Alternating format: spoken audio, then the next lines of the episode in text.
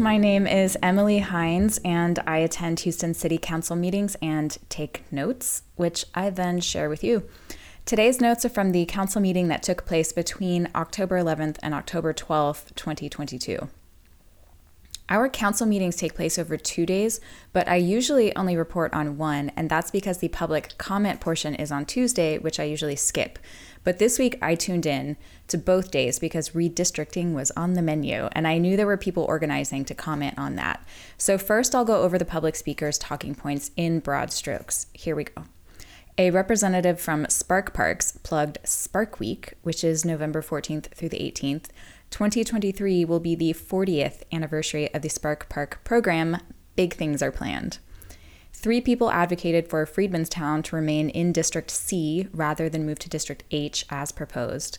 Five people advocated for District I to keep precincts 69 and 530, as well as to absorb precincts 527, 181, and 221. Much of the redistricting process talks about moving voting precincts around, not necessarily because they really need to be kept in the same district, but more so because they are just small chunks of easily identifiable territory. This proposed plan would keep the Magnolia Park and Smith's Crossing neighborhoods intact and keep super neighborhood 65 and 82 in one district. District I is a Hispanic opportunity district because it has a majority Hispanic population. So these speakers argued that gentrification is forcing the historic community out, weakening their voting power. For a little background, District H reported a population loss in the last census, which is causing some of this shuffle in the redistricting process. Councilmember Gallegos said the census numbers are not accurate because many Hispanic people were frightened to fill out the census. When one speaker asked why their community, who are directly affected by changes made in the proposed plan, were not involved in the process, Gallegos said, quote, I appreciate you asking that question. I am the council member. I'm the only Latino sitting around this horseshoe, and I was not even informed about what was happening, end quote. Several speakers noted the challenges they face, like pollution from nearby petrochemical plants, and said the redistricting proposal will weaken their ability to advocate for themselves. The above mentioned suggestion will improve community cohesion because they already share resources. Gallegos was critical of the redistricting process, accusing the planning department of attempting to divide the Hispanic vote. He cited these neighborhoods' unique threats from the Port of Houston, railroads, and petrochemical plants. He said, quote, "We don't need two council members to fight the fight. We need a unified neighborhood, a council member that's going to fight." End quote. And these were not to be too on the nose fighting words. The audience applauded this and were then reminded that clapping is not allowed. Gallegos really seemed frustrated with other council members today, but especially butted heads with council members Cisneros and Kamin. Seven people from the Southwest Crossing neighborhood in District K complained about a Centerpoint propane facility in their neighborhood. The facility is not yet in operation. They complain it is built dangerously close to a residential area and will harm their community if an accident occurs. They called the facility an environmental injustice and want the city's help advocating with the state. Mayor Turner and District K Councilmember Castex Tatum both blamed lax zoning laws and said the facility and all Centerpoint business is out of the city's control. They did offer support to community members advocating at the state level. A representative from Texas Humane Legislation Network spoke in support of the Humane Pet Store Ordinance, which you might remember was under attack last week from employees of Petland. She said this is a solid ordinance, well vetted by advocates, industry professionals, and adopted by many other Texas cities. She argued this ordinance is a necessary step in the struggle to reduce animal overpopulation. Councilmember Alcorn supported it as well. Moving on from the public comment, I'm going to go over the mayor's report. October is National Code Compliance Month. Many of the city's code enforcement officers from the fire department, the permitting department, and public works received recognition from the mayor and their department heads. There was one code officer in the chamber who's been working for the city for 36 years. This was a really nice moment. Mayor Turner praised the gun buyback event on Saturday, October 8th. They collected over 1,200 guns, including automatic weapons, and paid out $200,000. Turner said there were long lines all day and thanked District F's Councilmember Thomas and Commissioner Ellis for their support. Gun buyback number three is forthcoming, details TBD. Turner mentioned a commercial attacking Democratic Harris County judges, claiming Houston has more murders than Chicago. Turner cautioned that this is not a partisan issue, but the commercial is, quote, peddling outright lies. He called for its immediate removal and warned against believing information in political ads. Now we'll move on to some selected agenda items. Item two approved $204,000 to contract out kennel cleaning at BARC due to staffing shortages. Item 12 approved spending $93,000 on two portable backpackable x ray systems that will be used to acquire images for bomb diagnostics for HPD during bomb squad operations. I was really hoping they would look like Ghostbusters backpacks, but I looked them up and I am sad to report that they do not. Item 13 approved the Nature Preserve Ordinance, which will preserve Houston's most significant natural habitats in 26 parks throughout the city. The ordinance will regulate public use of these city owned natural areas to protect native wildlife, ecosystems, and to reap benefits like carbon storage, reduced urban heat islands, and improved air quality. Here's some copy from the support documents. The preserve will not contain traditional or customary facilities or improvements associated with a public park, think like tennis courts, but they may contain improvements to support passive recreational activities. Most of the parks have both a nature preserve area and an existing developed area that contains active recreation amenities. Additional proposed amenities include trails, benches, signage, trash cans, and bird friendly lighting. Item 15 denied increased rate changes by Entergy, which serves about 1,800 customers in Kingwood. In July, Entergy announced their intention to raise rates. The Steering Committee of Cities Coalition, a group of cities with Entergy customers, including Houston, hired consultants to review Entergy's request and determined that Entergy's request is, quote, substantially overstated. So they were denied. And this really made my day. We love to see it. Item 16 approved spending $2.5 million for the upcoming bond election. Item 31 approved 370,000 for the Spark Park program. Spark is a nonprofit organization that funds public park and recreational improvements at public schools for public use during non school hours. Love a Spark Park. Item 36 approved 525,000 for bikeway design projects, described as the design of new bikeways within the city of Houston that consist of secured bike lanes with barriers where required, pavement markers, and signage identifying designated and shared bike lanes. Finally, redistricting. Item 43 approved the new City Council district map after much discussion and several amendments.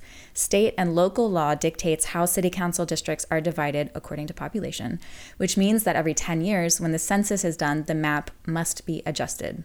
There is a long list of criteria, but what was most discussed today was that there cannot be more than a 10% difference between the most populated and least populated district. I will call this variance. Councilmember Gallegos proposed an amendment to bring precincts 65 and 530 into District I, which keeps the Magnolia Park and Smith Addition neighborhoods intact, and to move precinct 890 from District I to H, which bolsters needed population in District H. Gallegos would have preferred to move a different, more Hispanic district to H in order to shore up the Hispanic vote there, but alleged that Councilmember Cisneros would not cooperate. Mayor Turner supported this amendment, and Councilmember Cisneros expressed support for this amendment and at the same time said Gallegos' allegations towards her were unfounded. Planning Director Margaret Wallace Brown said the proposed map has a variance of 9.49%, so there is not much wiggle room for changes at all. After more sparring between Gallegos and Cisneros, this amendment passed. Next, Councilmember Kamin proposed an amendment to keep Freedmanstown in District C rather than moving it to District H as proposed. In exchange for Freedmanstown, she suggested moving portions of precincts 324 and 927 to District H, which would awkwardly split up the Garden Oaks and Candlelight Plaza neighborhoods. She conceded that this amendment was not an easy ask and said she didn't want to give up anything to other districts, but that, quote, we have an obligation to listen to constituents. Demographer Jerry Wood said that this proposed exchange would be a wash for Hispanic representation in both districts and maintains the correct variance, but he argued it splits two neighborhoods along very awkward lines, which is not ideal. Mr. Wood also said the two neighborhoods Kamin proposed moving to H are rapidly gentrifying, similar to Gallegos' complaint with moving precinct 890 to H, which means the Hispanic vote in H will weaken as time progresses. Director Wallace Brown said this amendment would change the variance to 9.93%, which is so close to 10%. Councilmember Cisneros strongly opposed this amendment. She cited many emails received from Garden Oaks and Candlelight Plaza people. They were unaware of the proposed change until the day before the vote and pleaded for their neighborhoods not to be split up. She said the needs of Freedmanstown should not come at the expense of other communities and likened this proposal to gerrymandering. Kamin asked City Attorney Michel if it was appropriate for the city to base redistricting decisions on projections of what we think might happen in the future. Michel gave an unintelligible answer so full of legalese it truly bordered on nonsense. Kamin then shifted blame for the lack of communication with affected neighborhoods by explaining she submitted this amendment weeks ago, but didn't receive any response from the city. She pointed out other precincts and neighborhoods split in a similar manner. There was some spicy back and forth between Kamin and Cisneros, after which the mayor encouraged everyone to chill and direct their comments to him rather than to each other. Councilmember Alcorn asked if we could delay the vote to hear from the affected neighborhoods, and Kamin said that she was able to tag, but Mayor Turner was like, please do not do that, which made me laugh out loud. We are all ready to move on, except for maybe the Garden Oaks and Candlelight Plaza people. After a 15 minute break to crunch some numbers, Kamin suggested an amendment to her amendment. This was exciting stuff, you guys. She suggested moving Precinct 30, which is Freedmanstown, from H to C as originally requested in her amendment, but then moving all of 73 and 324 from C to H and leaving 927 alone. This would still split some of Garden Oaks, but other neighborhoods would remain whole. Mr. Wood said the amendment, quote, numerically appears to make H more of a Hispanic opportunity district. I think effectively it is less, end quote. And what he means is that because of the assumption that ongoing gentrification will price out the traditional Hispanic community in these precincts that Kamin proposes moving. Mayor Turner did not support the amendment to the amendment, or the original amendment for that matter. Councilmember Cisneros would not support this adjusted amendment because Garden Oaks would still be split. There was some discussion about whether or not we should use trend projections to make decisions, Councilmember Castex Tatum said we shouldn't use assumptions, and demographer Wood fired back that these are not assumptions. A trend line is a real thing based on data. Councilmember Thomas pointed out there is no African American supermajority in any district, just as a point. Gallegos was so frustrated, he reminded everyone of the many Hispanic people who cannot vote because they are underage or are not citizens, and that is why we must work so much harder to protect the Hispanic vote. He begged fellow council members not to vote for this amendment because it will dilute the Hispanic vote in District H in the future. Now, on to voting time. The amendment to the amendment passed. People who voted no were Turner, Martin, Cisneros, Gallegos, Knox, and Robinson. Everyone else voted for the amendment to the amendment. And then the amendment, as amended, also passed along the same voting lines. Regardless of how you feel about this amendment or the new city council map, it is always exciting when an amendment to anything passes because it means that something Mayor Turner didn't put forward himself or agree with will now be policy. In Houston's strong mayor system, this very seldom happens, and it feels good when it does. All right, that's it for this week. Big thanks to our Patreon supporters. And if you want to help support us financially, the Patreon is patreon.com slash Emily Takes Notes. You can find resources for this episode, including where to watch city council meetings and how to find your city council member in the show notes. This podcast has music from Joe Wasney. It was produced by Connor Clifton. And that's it for this week. My name is Emily Hines, and I thank you for listening.